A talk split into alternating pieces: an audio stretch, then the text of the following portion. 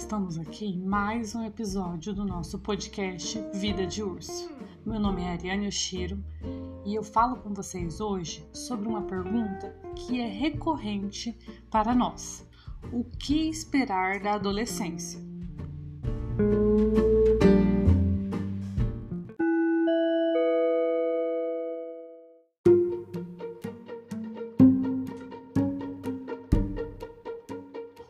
Se buscarmos a definição de adolescência, vamos descobrir que a origem da palavra vem do latim, que significa período da vida humana entre a infância e a fase adulta. Vamos encontrar ainda quem define a adolescência como uma fase natural da vida marcada pelas transformações biológicas e comportamentais. Alguns pesquisadores vão entender e descrever a adolescência como um processo de construção social e histórico, como sugerido no artigo Adolescência como uma Construção Social, de Anna Bock.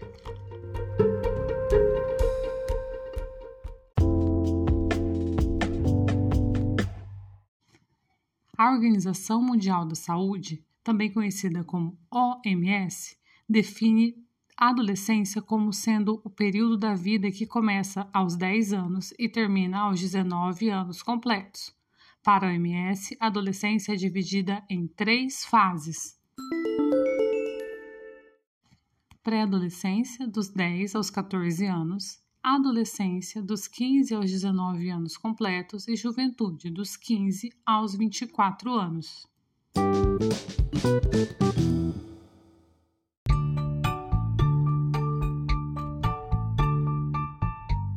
No Brasil, o Estatuto da Criança e do Adolescente, também conhecido como ECA, considera a adolescência a faixa etária dos 12 até os 18 anos de idade completos, sendo referência desde 1990 para a criação de leis e programas que asseguram os direitos dessa população. Como vimos, são muitas as definições que tentam explicar a adolescência. Algumas definições utilizam conceitos embasados em estudos da psicologia, da educação da filosofia e da medicina. Outras definições utilizam recortes etários, como é o caso da OMS. É importante saber que os conceitos existem e atendem a objetivos específicos de programas, pesquisas e políticas públicas. Entretanto, não podemos reduzir esse período do desenvolvimento humano aos conceitos que os caracterizam, exatamente porque estamos falando dos seres humanos. E cada ser humano é um universo inteiro, não é mesmo?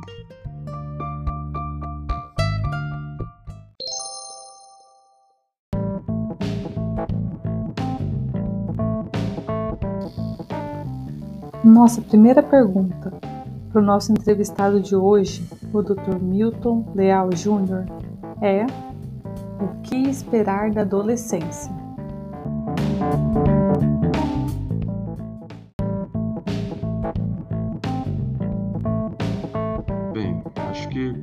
Mais importante, né, uma fase de transformações profundas, né, tanto corporais quanto mentais de comportamento também. Então é uma fase em que os, os hormônios, tanto masculinos quanto femininos, estão em, em maior evidência, né, estão com a maior atuação. Então isso aí vai é, gerar alterações tanto físicas, né, no menino, na menina, né, como também na parte do comportamento deles, né. Então é uma fase assim que os pais têm que ter muita paciência, compreensão e muita união com seus filhos para que essa fase seja uma fase de uma fase uma fase bem-vinda, né? Uma fase de, de transformações boas e não de conflitos e de problemas.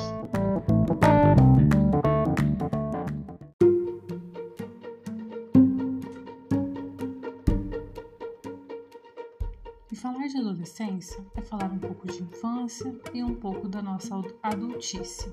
Se a gente parar para pensar, muitas vezes nós esperamos que as crianças, pré-adolescentes e adolescentes tenham comportamentos que nem mesmo nós temos.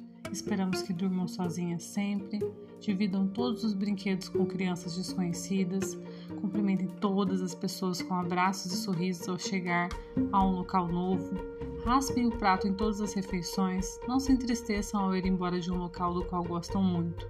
Mas será que nós adultos conseguimos fazer tudo isso? Vale reflexão. Essas palavras foram da médica pediatra intensivista do Hospital Albert Einstein, Bianca Mello Soto.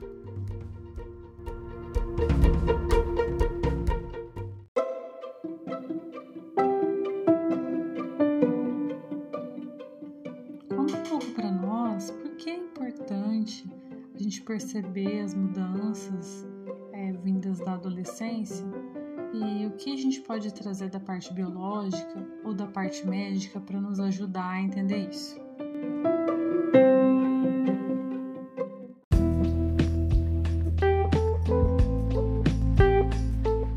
Bem, na, na parte médica é importante para ver se os, os hormônios, se o crescimento, se o desenvolvimento do adolescente está, está indo de maneira normal, se está, se está correndo tudo bem.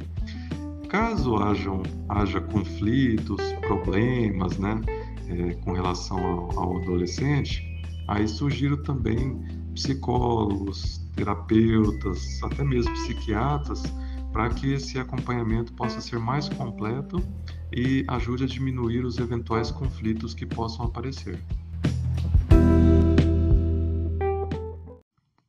Importante que a gente traga amorosidade para os nossos dias, para que eles se tornem mais leves. Lidar com filhos é ver amor em forma de gente e também enxergar em forma de espelho nossa mais brilhante luz e nossa mais profunda sombra. Um filho é um convite para mergulharmos em nosso melhor e em nossas grandes necessidades de aprimoramento todos os dias. É importante que a gente possa lembrar e abraçar o adolescente que a gente foi um dia e que a gente possa olhar com carinho e afeto para as nossas vulnerabilidades e dificuldades e olhar para os nossos filhos com a mesma forma generosa de ser, que eles estão também em crescimento e desenvolvimento todos os dias. A gente deixa a última pergunta agora aqui. Na verdade, não é uma pergunta, né? É um pedido Dr. Milton deixar uma última dica aqui para os pais que estão nos ouvindo.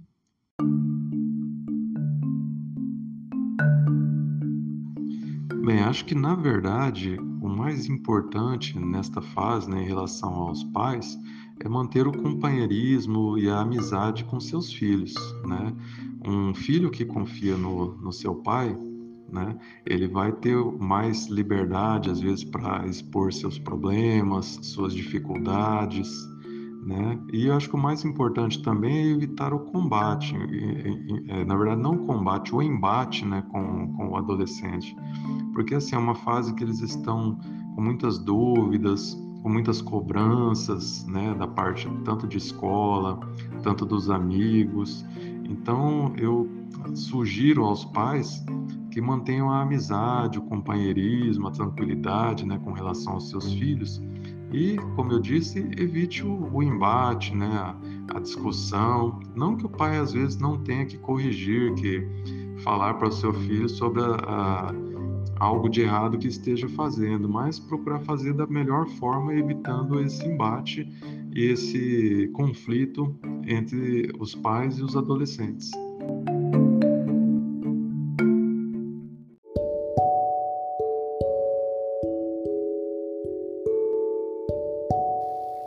E aqui a gente termina nosso episódio do Papo de Urso com um poema de Omar Khayyam. Afeto, amor, compreensão, eis os alicerces da vida. Escrevemos com amor o poema da adolescência. Com a música do amor, orquestramos a grande canção da existência. E tu, cético diante da ternura, impermeável ao sentimento, aprende esta verdade. A vida é amor e nada mais.